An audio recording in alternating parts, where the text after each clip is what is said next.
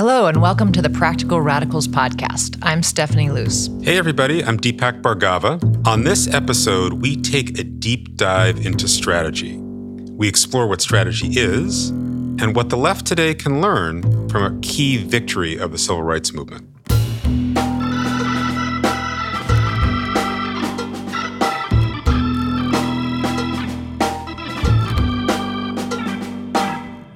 Deepak and I just co authored the book Practical Radicals Seven Strategies to Change the World. We decided to launch this podcast to share some of our key findings from the book, and we wanted to share some conversations with leading organizers who tell us how underdogs can win against far stronger opponents. In today's episode, we'll be joined by two guests Maria Poblet executive director of the Grassroots Power Project, will talk about how conjunctural analysis can help us become better strategists. It teaches us to be flexible and be able to relate to opportunities we didn't create towards the goals that we want. And Columbia professor Alex Hertel Fernandez will reveal the secrets of right wing strategy that he discovered in writing his book, State Capture How Conservative Activists, Big Businesses, and wealthy donors reshaped the American states and the nation. Governing not just as a way to achieve concrete social and economic objectives, but to really shift power. In this episode, we're talking about strategy. What is it? How we use it? And how, if you want to be a practical radical, you need to get serious about it. So, to start things off, we're going to visit Birmingham, Alabama in 1963. These are the front lines of the battle between Dr. Martin Luther King's Negro Disciples of Nonviolence and the uniformed forces of Birmingham led by Commissioner Eugene Bull Connor, who says, we were trying to be nice to them, but they won't let us be. You're hearing sounds from the Project C protests. C stands for confrontation. These protests produced some of the most famous news footage of the civil rights era when Bull Connor, the ardent segregationist who was Commissioner of Public Safety, sicked German shepherds on protesters and ordered his men to shoot crowds with high powered fire hoses that were strong enough to knock people off their feet and rip the bark off trees. Project C was the culmination of a years long campaign to desegregate Birmingham. Protesters made headlines around the world, and they eventually won. They defeated segregation in one of the most racist cities in the country. So, how did black communities lacking the right to vote and facing overwhelming violence from the state and white supremacist groups win? The usual story is that the campaign was won by appealing to the morality of white people, especially in the North. That story emphasizes stirring speeches and appeals to the conscience of the country. It turns out that story is mostly wrong. Black communities won the battle by building deep unity among themselves and by developing a brilliant and ruthless strategy to win. Sometimes the story of the civil rights movement focuses too much on its moral claims and doesn't give enough credit to the brilliance, and I'd really say the genius of its leaders and its participants.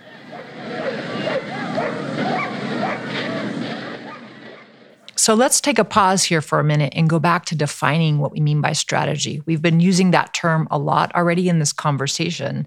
And people use it in a lot of different ways in the movements and the academic literature. So we want to start here by getting more specific about how we define strategy in this book. So we define strategy as a plan to achieve a goal under conditions of uncertainty with limited resources facing opposition. So that was a lot. Let's just unpack that. A plan to achieve a goal implies that the people in a movement have a vision of the world as it should be, that they don't just have a critique, but they're trying to get somewhere. They have an end goal. The conditions of uncertainty really speaks to the fact that people in a movement don't control everything around them and they have to understand the other players. They don't just have to build unity among themselves, they really have to understand their opposition. That's just fundamental. And maybe the most crucial point here is the limited resources. People and movements have limited energy, money, time, people. And the key to strategy is figuring out how to concentrate those resources in order to have the greatest impact. So, all strategy is really about cause and effect. It's the idea that if we do A, we'll get B outcome.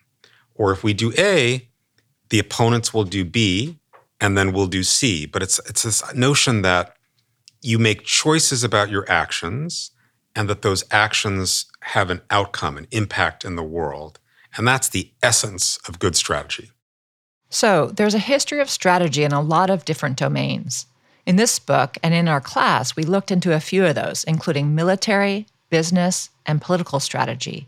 Deepak, you did a deep dive into these fields. Can you talk about that? Yeah, it was fun and it was really revealing. I learned in the research that most of the books about strategy and most of the manuals out there, they're really written for overdogs. The iconic book is Machiavelli's The Prince, which is written for rulers, and it's all about how rulers can prevent any kind of uprising or dissent or threats to their reign. And today we have these institutions that are often geared to training overdogs and how to maintain their rule. We have the Army War College, many business schools for the corporate class, consulting firms like McKinsey and Company.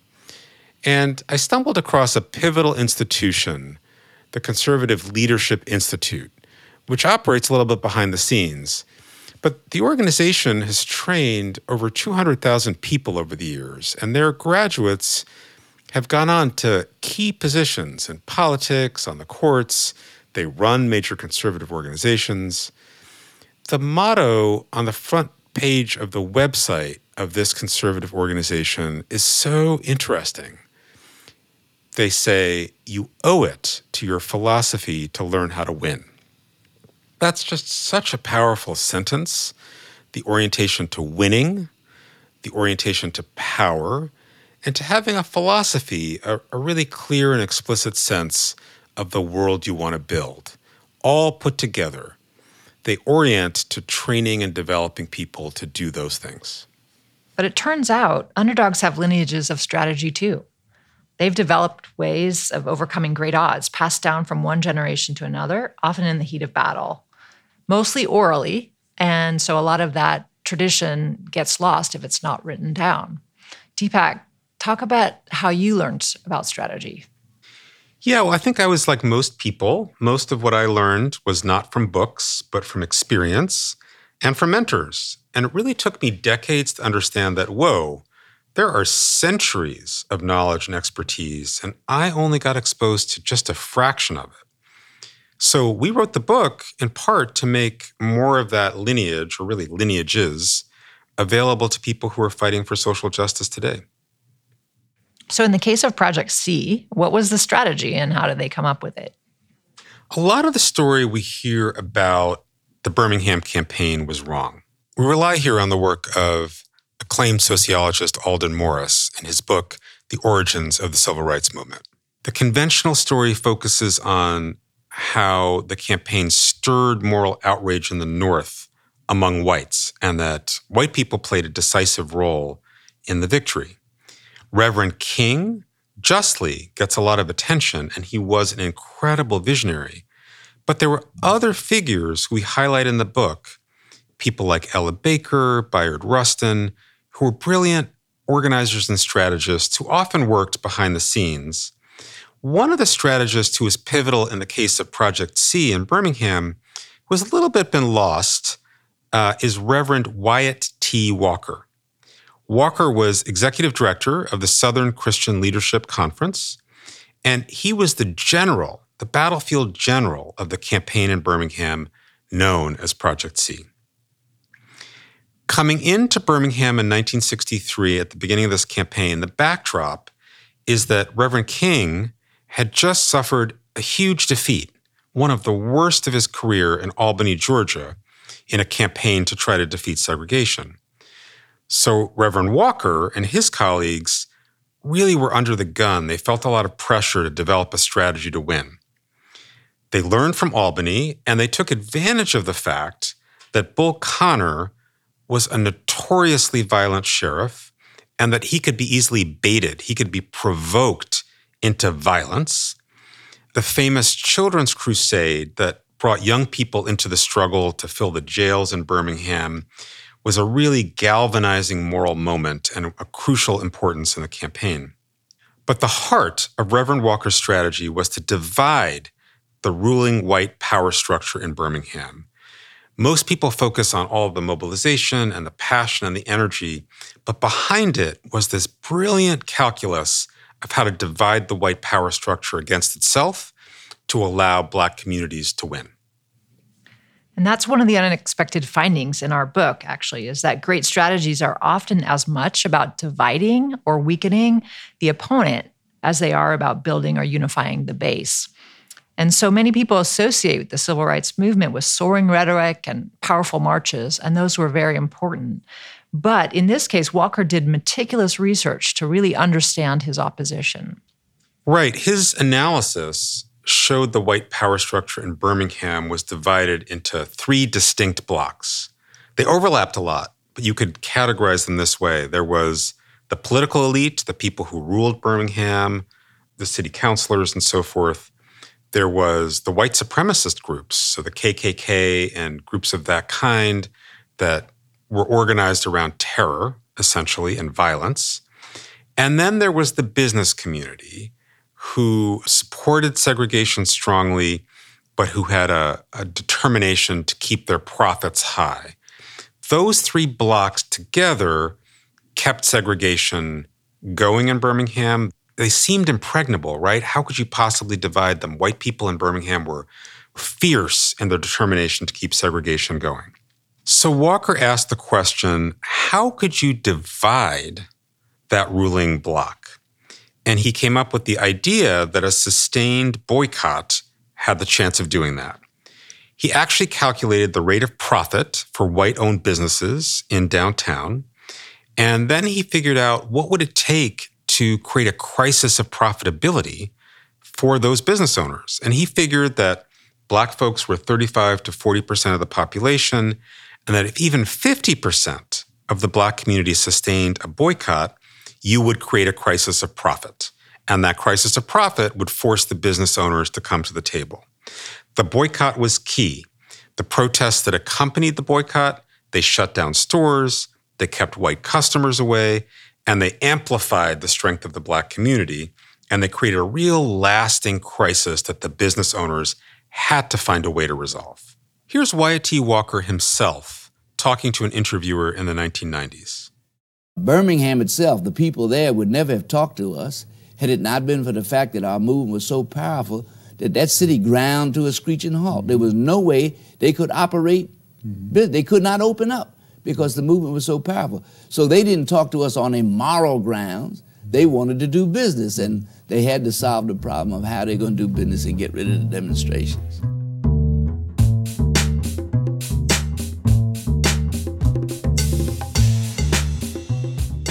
There's so much to learn about strategy from Project C. And so we're going to dig into that more in a little bit. But first, Deepak, I'd love for you to share a bit about your own motivation for studying and teaching about strategy. I remember when we first talked about teaching this class that led to the book, you had recently left Community Change and you said that that experience had left you with a real drive to learn more about strategy. Can you talk some more about that? Yeah, sure. And I don't think I'm alone on this, but I, I was feeling a lot of frustration about the level of strategic thinking among progressives in many of the circles that I was in. I felt that sometimes we were long on radical rhetoric, or that we spent a lot of time on tactics, planning the next march or protest, but that we were really short on deep strategy. The kind of ruthless, cold calculation that Reverend Walker did. How do we take our people, our money, our time, and concentrate it to win? That was often missing in some of the discussions that I was in. And even more, sometimes I felt our protests and our actions were about making us feel better so that we could tell the world and each other how angry we were by protesting injustice, but they didn't often move the needle in terms of getting our opponents to change their behavior and they didn't sometimes really challenge the status quo. I would sit in meetings where people would go at, on at length about what was wrong about a particular policy or area. They would present data about it. And then in other meetings, people would talk about what should exist instead, the world we wanted to build. Important discussions, but what was missing in both was strategy. How do we get from the world as it is, with oppression and exploitation, to the world as it could be, with justice and freedom? The visionary, the prophetic voice, is very well known and respected and gets a lot of attention in the history books, folks like Dr. King. The analyst who explains injustice, who presents the data, is also a kind of important figure in our culture. But the strategist, people who are just obsessed with the question of how to win, how change happens, people like Reverend Walker, tend not to get the same kind of recognition. But I came to feel that we really need way, way more of them if we're going to achieve big change in society. I also kind of was aware, and you taught me about this more, Stephanie, that the right has been doing deep, deep strategy over the course of decades. And I had a sense that there was like a lineage of people in our movements, people like Reverend Walker, Ella Baker, Bayard Rustin, from all different movements, who kind of been not always getting the recognition they should, but who could have so much to teach us today. So, my hope with this class and with the book really is for a big strategy upgrade in the coming decades. And I think recovering this lost history of the genius and the brilliance of these organizers and campaigners is just an important thing to do to enable us to get better and to win today. So, this kind of leads me to something that I remembered about when I approached you about teaching the class together.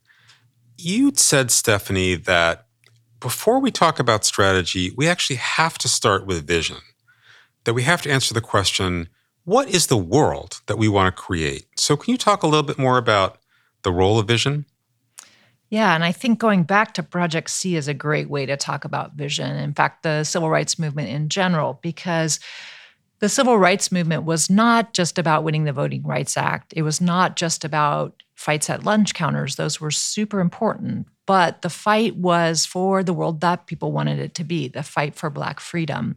And that's a much bigger fight than any of these smaller strategic fights in the campaign.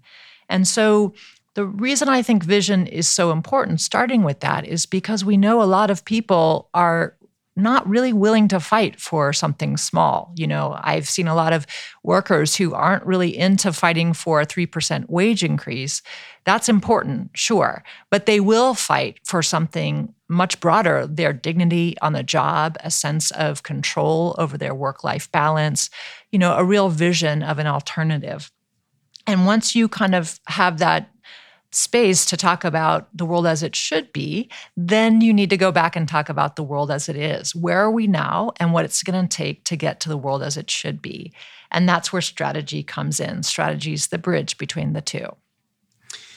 We developed this term, practical radicals, to highlight the kinds of strategists that we think are needed now. Not pragmatists, who are kind of just focused on what can we do with the power we have, the next legislative battle, kind of have a very narrow vision, and not utopians, people who think of a vastly different society but aren't paying a lot of attention to how to build the power that's really required to get there. So, one other crucial concept that you introduced me to that I found to be revelatory was conjunctural analysis. That's a mouthful but it's important. It's an important idea. So, Stephanie, can you talk more about that? Sure. So, the idea of conjunctural analysis is really associated with an Italian theorist named Antonio Gramsci, who wrote about this idea in the early 1900s. And it was picked up later by a political theorist named Stuart Hall. And so, maybe the best way to start explaining conjunctural analysis is to hear directly from Stuart Hall the object of my study is not sociology or cultural studies or anthropology or literature, etc. The object of my intellectual work, insofar as I'm intellectual, is what I would call the present conjuncture. It's the history of the present. It's what is the condition in which we now find ourselves and how did we get there and what forces are creating it in order that we might understand how we might do something about it. I first learned about conjunctural analysis from Maria Poblet. She's a longtime activist, now serving as executive director of the Grassroots Power Project. We asked Maria to come on the show and help explain this concept that many people find challenging. So, welcome to the show, Maria. Hi, thanks for having me. It's so great to get a chance to talk to you. So, one of the things we wrote about in this book is the idea of conjunctural analysis. And I learned that concept from you. And so I thought, who better to turn to to talk about what is conjunctural analysis than Maria Poblet? So I wanted to talk to you today about when did you first learn about this concept and how do you explain what it means? I learned about conjunctural analysis as a practice doing movement work in Latin America. So I was part of the Grassroots Global Justice Alliance coordinating committee as the executive director of Causa Justa Just Cause. And we were in the process that would eventually lead us to building the US chapter of the World March of Women. And we were in meetings that were planning and evaluating the America Social Forum in Guatemala City and the World Social Forum, which that year was in Tunis. And it was just part of the culture of how people did the work. You walked into the room and they would open the meeting and people would give their name, their organization, and their assessment of the conjuncture, you guys. like like how we do gender pronouns, like, you know, locate yourself on the spectrum and like give people an opportunity to respect and understand you. Give people a sense of how you understand the moment that we're in politically based on your position in that moment, which usually is informed by the kind of organizing you're doing, whether you're coming from the country or the city, whether you're organizing formal or informal workers, whether you're organizing women who are in the sex industry or garment workers or taxi cab drivers, or whether you're an elected official who's trying to defend democratic space all of these are positions in the same conjuncture. And when you're coming into a planning meeting or an evaluation meeting, you're leveraging that information to, to help you develop your plans and your collective thinking. And usually, what I noticed is they were building on an assessment of the conjuncture they already had.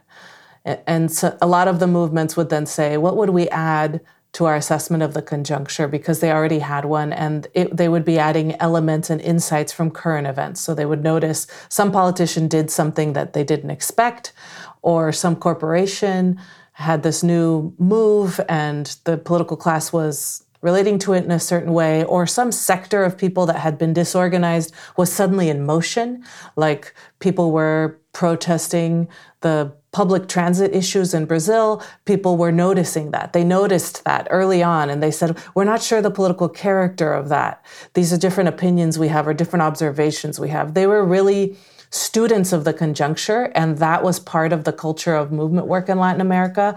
And I learned so much from it. I mean, I'll say my first impression was, wow, all these people are so smart. Social movements in Latin America are so much better. They're so much smarter. They're so much more intellectually engaged. They're so much less afraid of the world of ideas.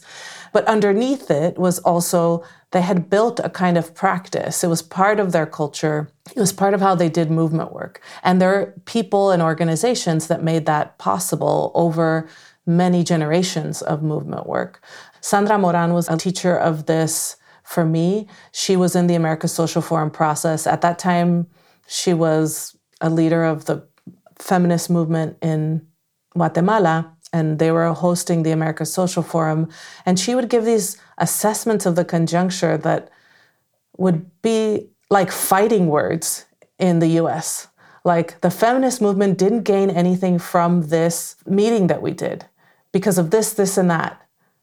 And she would stay in the room.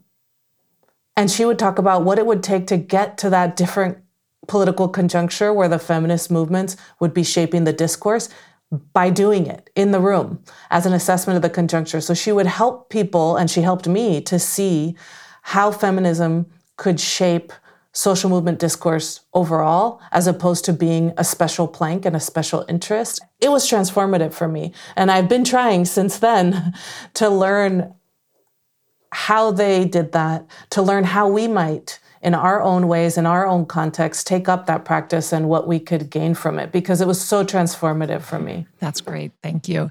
So, just getting into some of the basic nitty gritty, if you're thinking about explaining to an organizer or a student, what is a conjuncture? Some people use it to kind of explain a, a long time period, like 30 years of neoliberalism or is it like the last month you know what do we think of as like the time period we're talking about or is that variable I'd say that a conjuncture is a combination of circumstances or events, usually producing a crisis.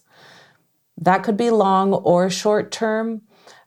And we think about it as relating most to the short and medium term interventions.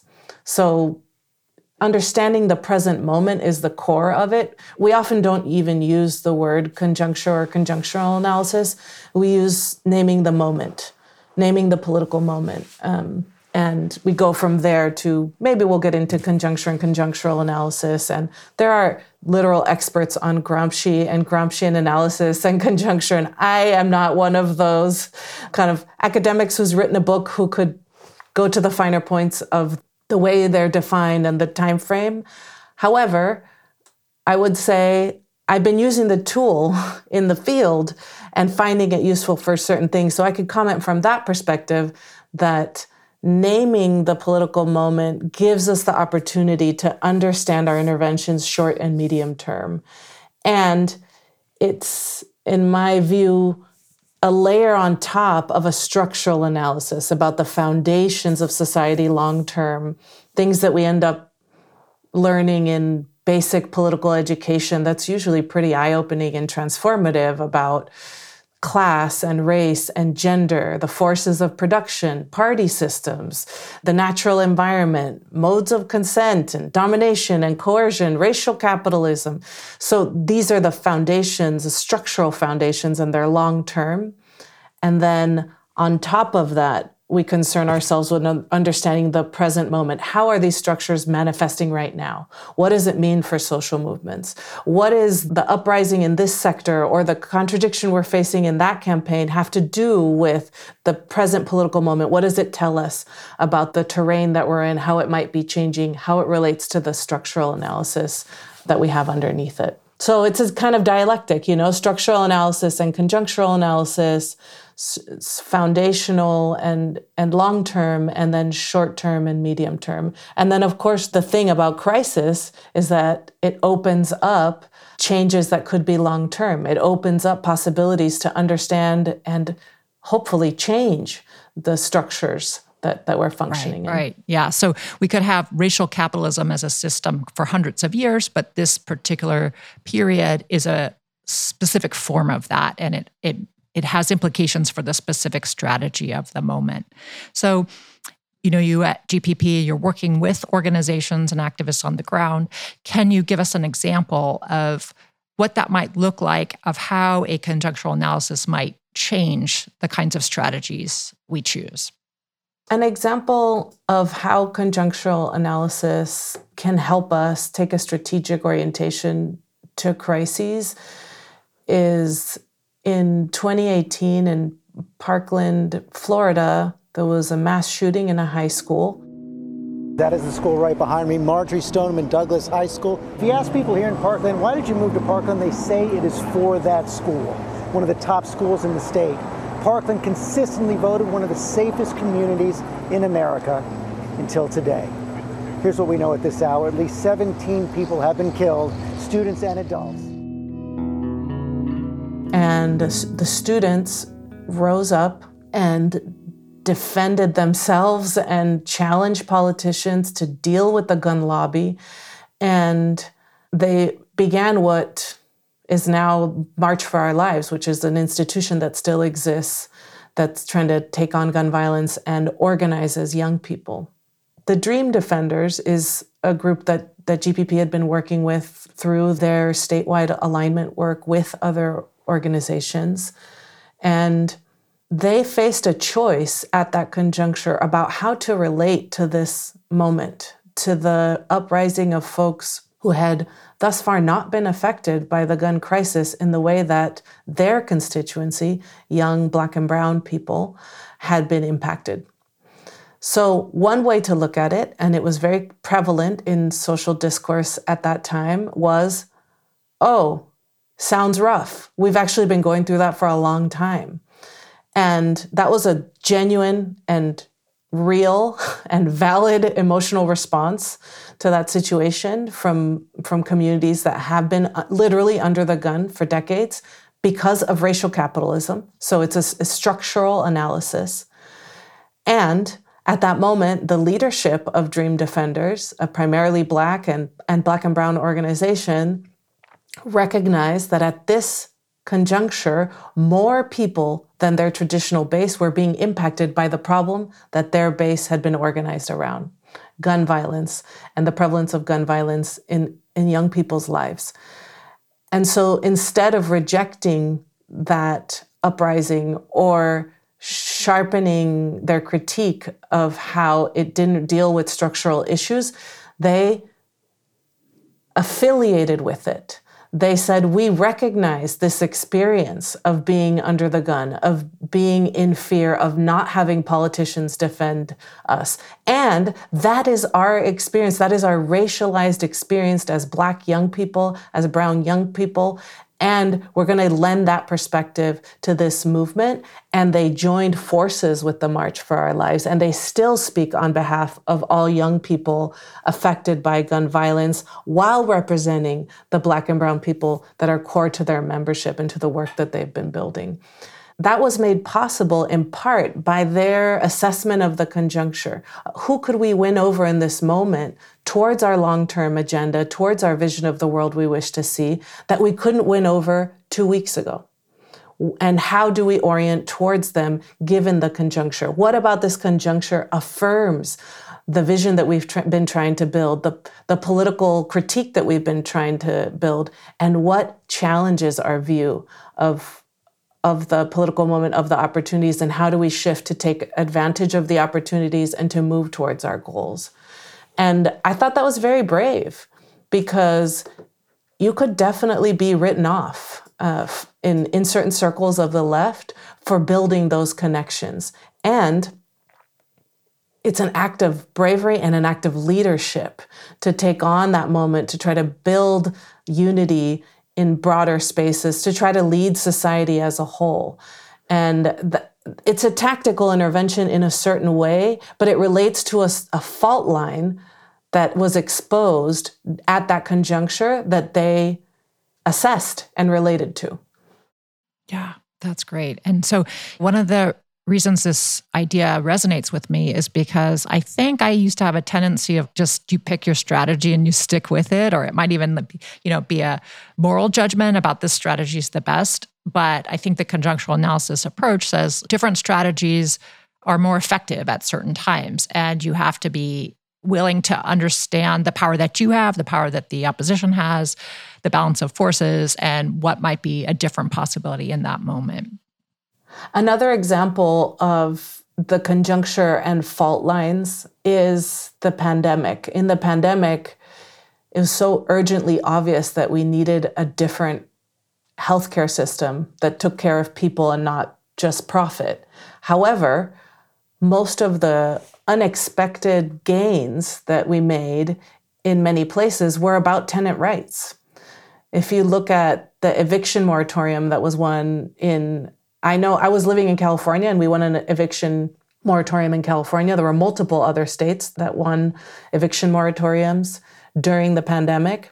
That's a reflection of the crisis of the pandemic, the conjuncture of the pandemic, because what we had in terms of power was power in organizing tenants, in organizing around housing issues. There was a pre existing level of power and the opportunity to move during that fault line towards our long term goals, towards regulating housing in the market. Now, that wasn't the obvious primary feature of the conjuncture uh, in certain ways because it was a conjuncture about public health and the destruction of the neoliberal health system and all these things, you know? But underneath it was the question of how much power do we have? How clear are we on the long term agenda? And what's our possibilities to move that agenda through the uh, fault lines that appear at the, at the conjuncture that we didn't plan on or expect? And I think that's uh, different than our usual ways of organizing or traditional structure based organizing, as some people call it, that I was trained in, which is you have your plan, you have your agenda, you follow your plan, you win your campaign, and when you're done, you win another one. This is a much more fluid and dialectical and broad way of working, which doesn't say don't have campaigns and don't have an agenda, but it teaches us to be flexible and be able to relate to opportunities we didn't create towards the goals that we want which is much more how our opposition functions frankly. Right right. They're poised to take advantage of crises and not always they make mistakes too but they're ready to pounce on those. So you have done a lot of work trying to train people in this skill of conjunctural analysis and you said it's part of the culture in latin america. That's what people do, regular activists, but it's not so much part of the culture here in the United States. So, in your work in GPP or in your work as an activist, an organizer, trainer, how do you help people develop these skills and the confidence to think about the conjuncture and move with flexibility? I would say I'm I'm one of many people that has reached clarity that the way that strategy is being developed in progressive movements at the moment, like up to now in the United States, is failing us right? When you look at groups that are doing electoral work, our biggest complaint is we end up being foot soldiers for the strategy of the Democratic Party, which is failing us.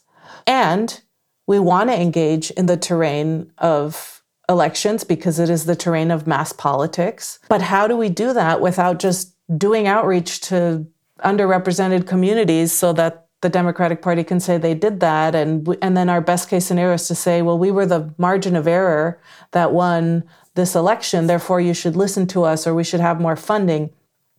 How do you get to a place where our community's agenda, our assessment of the conditions, the long-term plans that we have for progressive change and left radical change in the United States is is setting the terms of the debate.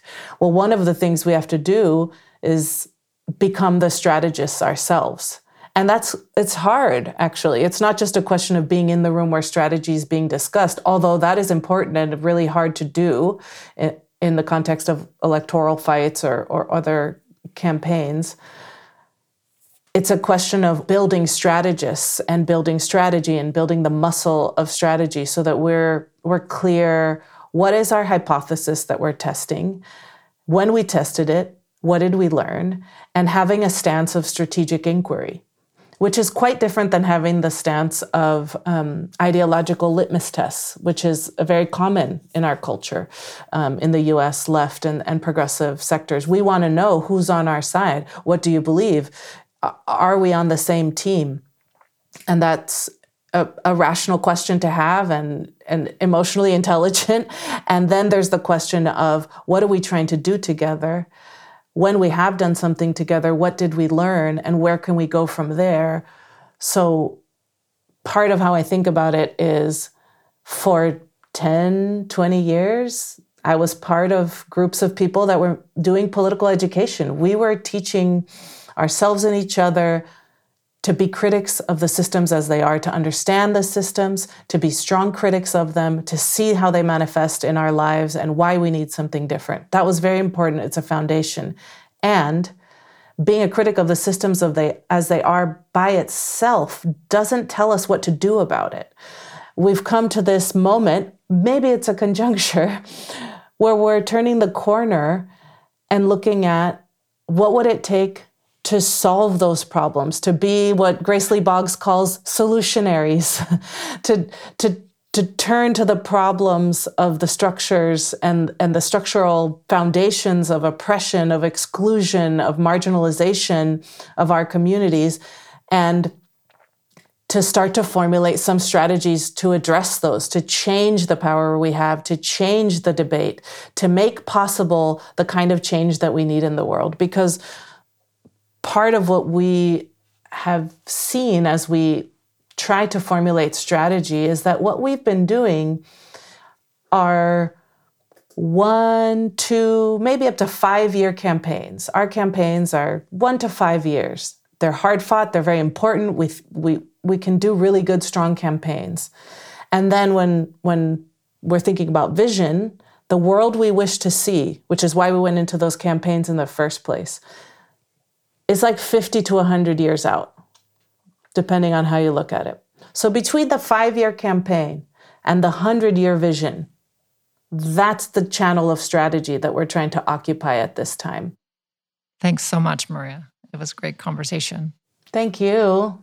Thank you for this project and keep going.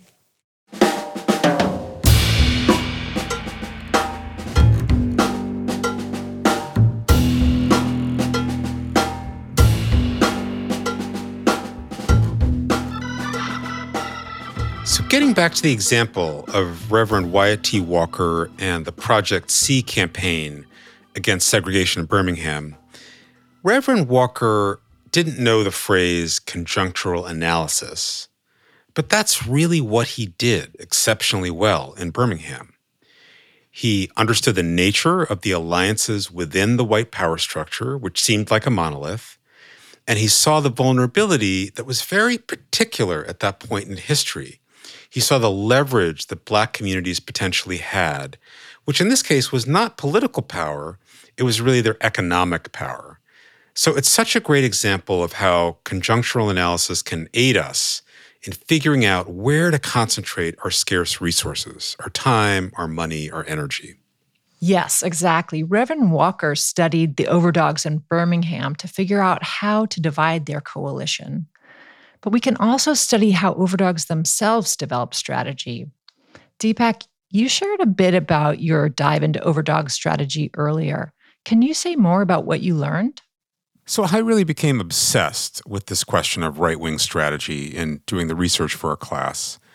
I read military strategy, I sat in on classes at the Army War College, I read about how folks in Silicon Valley think about strategy. I dip my toes into the waters of some really dark and scary stuff that right wing political operatives and strategists have developed over the years to create and manufacture moral panics that are designed to divide underdogs and maintain their rule. What I found is that some of the tools that the right wing uses are actually really valuable, and we unpack them in the book in, in a lot of detail. I want to emphasize here that we have our own traditions as underdogs, and we need to understand them and draw from them. Those are super relevant and they're central. But we can also learn from our opponents, just as they learn from us. They're not afraid to take pages out of our book, and I think we should have the same approach. We're living in a world that has been shaped in large part by the strategies dreamed up by the right wing. One book that really changed how I think about this world that we're living in and how we got here is State Capture How Conservative Activists, Big Businesses, and Wealthy Donors Reshaped the American States and the Nation.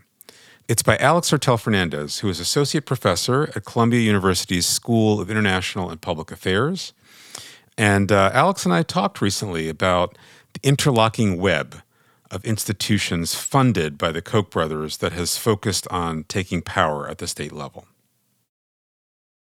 Hey, Alex, welcome to the show. It's great to have you. Thanks so much for having me on. So let's dive in.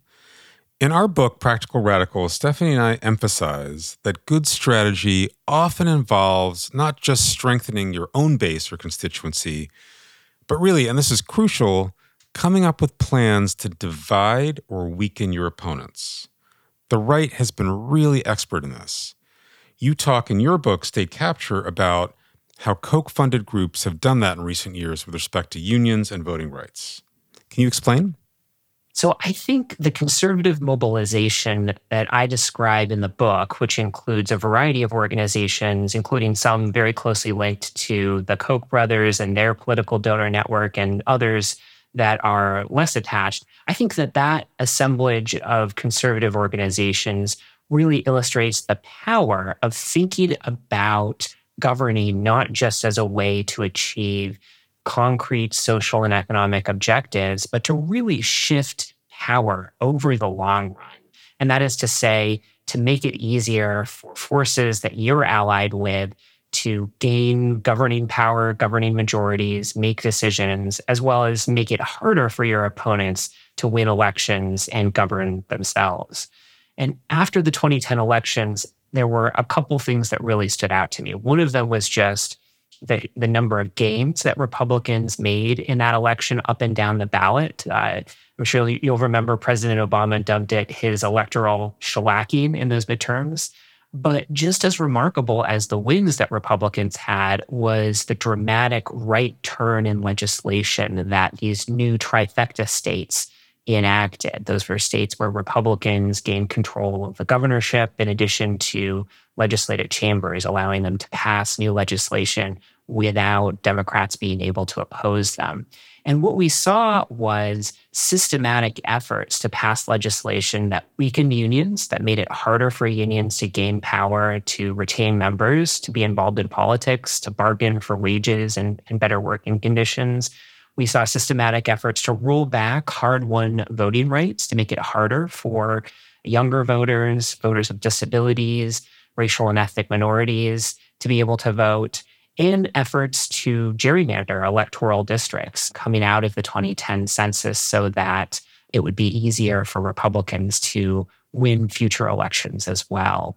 And while right and left and Democrats and Republicans have treated control of the states and pursued one initiative or the other, what was different about this moment was on the right, you saw much greater coordination across the states in these efforts. Um, that they tended to be the same bills, in some cases, even the same legislative text that lawmakers were introducing. And this really shows that it was an organizational source through which a lot of these ideas were flowing. And so that's what I describe in the book the organizational source of these ideas and how over decades, conservative donors, businesses, and other activists built the infrastructure that, that meant that they could capitalize on this moment those gains they made in 2010 to really systematically shift the playing field in ways that advantage the conservative movement for decades. Alex, can you say more about what you mean by infrastructures? So, what were some of the examples of the organizations that were funded by the Koch brothers that developed strategy and worked together to implement it at the state level? So, the infrastructure that the right has developed, again, over decades, encompasses both organizations that are involved in politics and elections as well as um, ideas. And that was a real key innovation that the right made was that it's not about having one major large mega organization but thinking about investing in a field of organizations that can complement one another. Some are involved in helping your side win elections. Others are involved in helping those lawmakers once they're in office develop legislation and legislative ideas, and still others are involved in trying to build the case for particular legislative moves. And so the three organizations, which I dubbed the Troika in, in the book, are the American Legislative Exchange Council, or ALEC, started in the 1970s, and it's a network of state lawmakers, businesses, donors, and other advocacy groups that develops model bills and shares those with its state legislative members. And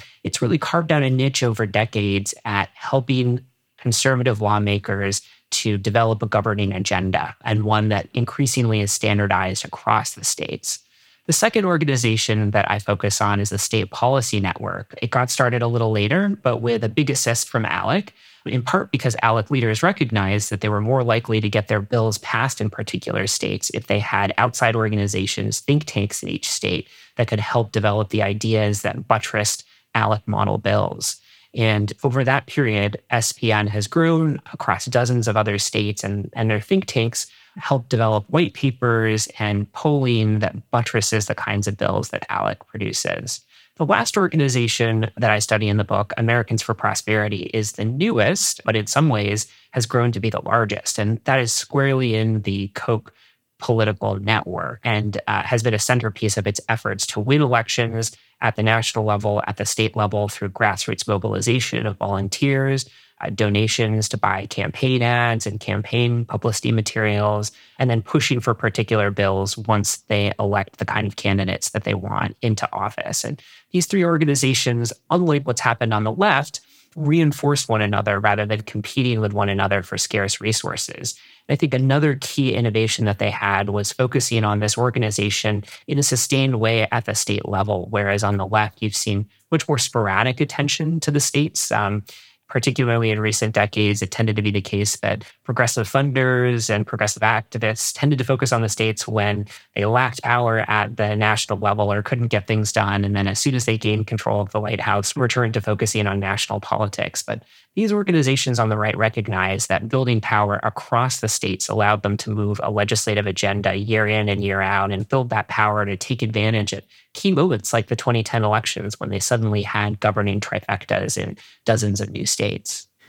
So let's zoom out a little bit. Why was this right wing network so focused on unions and voting rights?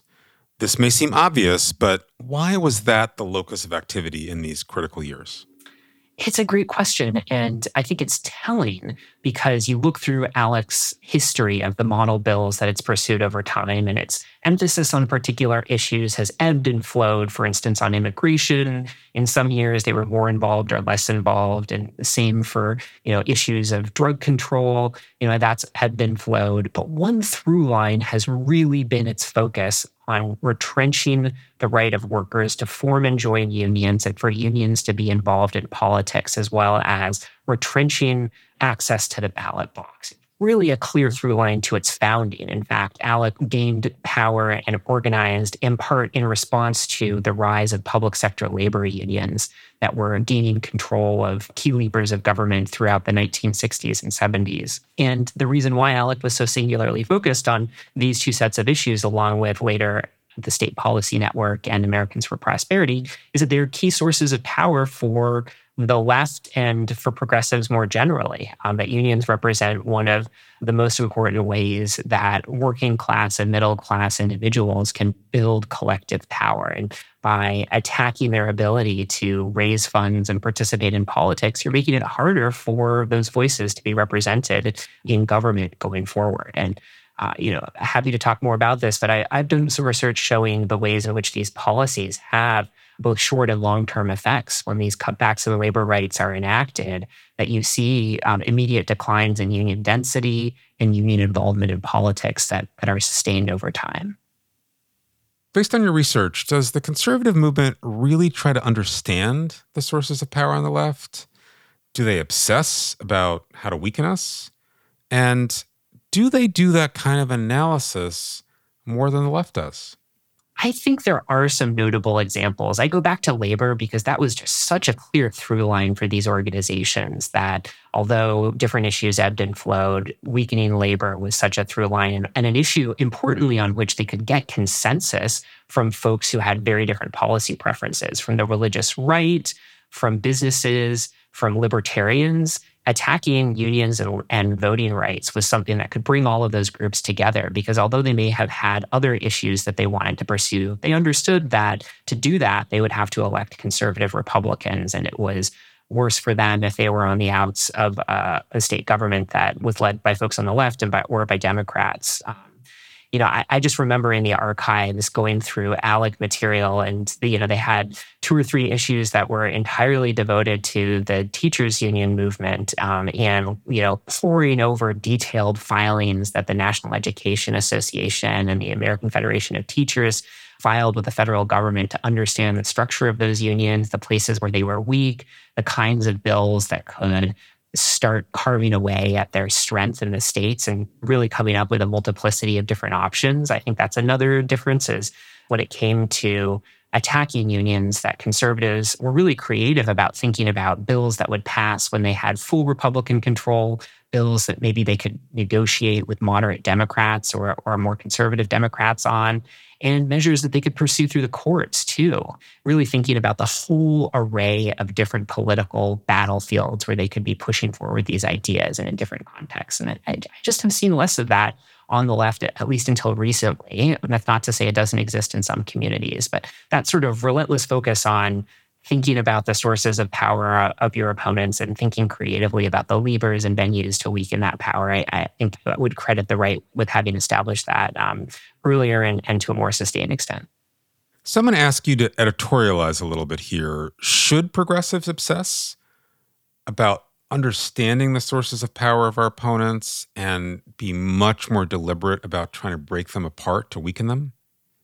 I'm biased in part because this is the focus of my research, but I think we would do well to think much more about this. And I would just take an example that is further afield from my area of expertise, but one where I think a focus on understanding the opposition and how to divide it and how to build coalitions has really benefited the left. And, and that's around climate change. And as your listeners may, may know, for decades, there was a consensus in the Democratic Party and the climate and environmental movement that the optimal policy solution to addressing climate change was a tax on carbon emissions. And that was the model that was pursued under the Obama administration during that really small window in which Democrats controlled supermajorities in, in Congress and, and had a Democrat in the White House and had made the decision to prioritize climate change legislation. The problem with that, though, is it was hard to inspire supporters with that legislation. It was big and complicated and easily could be painted as a tax increase on hardworking families that couldn't afford to pay more in their energy bills. And it received considerable business opposition and opposition from wealthy donors as well, including notably Americans for Prosperity, ALEC, and the State Policy Network. And it was no surprise then when that bill was ultimately defeated. And I look at how a closer analysis to power helped inform the design of the newest legislation that was considered and ultimately passed the groundbreaking Inflation Reduction Act that makes major new investments in green and clean energy and facilitates our transition away from a carbon intensive economy. And the theory of change is not one built on a carbon tax, but one on subsidizing businesses and individuals to adopt clean technologies. And what that does is it helps to one, create positive incentives to, to start dividing the business community between those that can start building um, their financial model on, on the basis of green energy, making it easier for those businesses to grow, and also creating incentives for individuals to adopt these technologies and building a supportive coalition among them. And so I look at that transformation of sort of approaches to dealing with climate change as a good example of what you can do when you um, have a closer analysis of the sources of power of the opposition and, and how you can sort of cleave and divide opponents and build a stronger base of support in the mass public. Fantastic. Alex, thank you for joining us. That was an amazing discussion. Really appreciate the work you've done and for illuminating these critical issues and strategy. Thanks so much for having me on. This was a great discussion, and congratulations again to you and Stephanie for such an a fantastic book.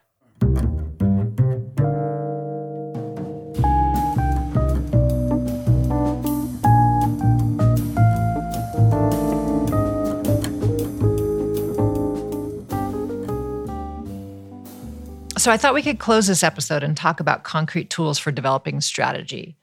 We offer a lot of the different tools in our book, Deepak, do you want to talk about one of your favorite tools? So I came across this tool, reverse engineering, when I sat in on some strategy sessions for the organizers at SEIU who were helping to fuel the fight for 15 in a union, one of the most powerful movements that increased workers' wages by a dramatic amount. Now, reverse engineering has its origins in business. So if you think about it, if you're a car company and you're trying to understand how a competitor develops its products, you might actually disassemble the car and see how different things fit together, um, how the design works.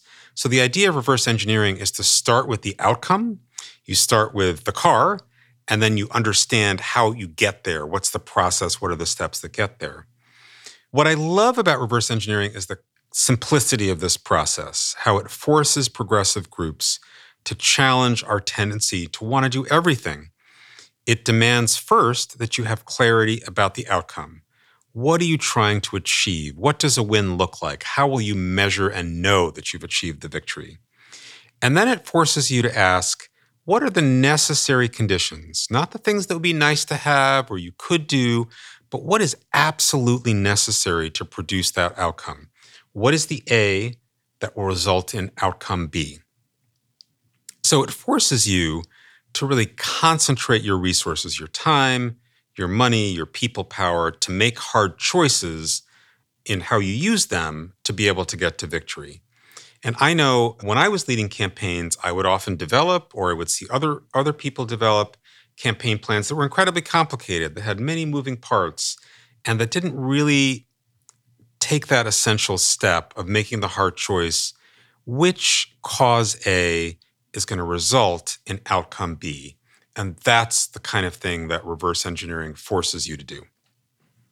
So, final question Are great strategists born or made? Well, we take the position in the book that great strategists are made. And uh, I know that strategy can seem intimidating, but I've seen so many people get better when they've practiced. And in the book, we actually devote a whole chapter to how people can get better at strategy, how teams can get better at strategy. And this is essential that we can actually engage in practices that improve our ability to develop breakthrough strategy. We also argue in the book that strategy needs to be democratized, that it can't be something that's done or held by just a few people, that really our strategies are better when a lot of people are involved, understand, and contribute to developing a strategy. So the bottom line is people can be trained in strategy. Tools like reverse engineering and the many, many other tools that we lay out on the book can facilitate that, but it takes a real commitment on the part of individuals, groups, and movements to invest in our people to make them be able to express their strategic gifts. We can learn from Reverend Wyatt T. Walker, just as he learned from campaigners that had gone before we can create the Project Cs for our time.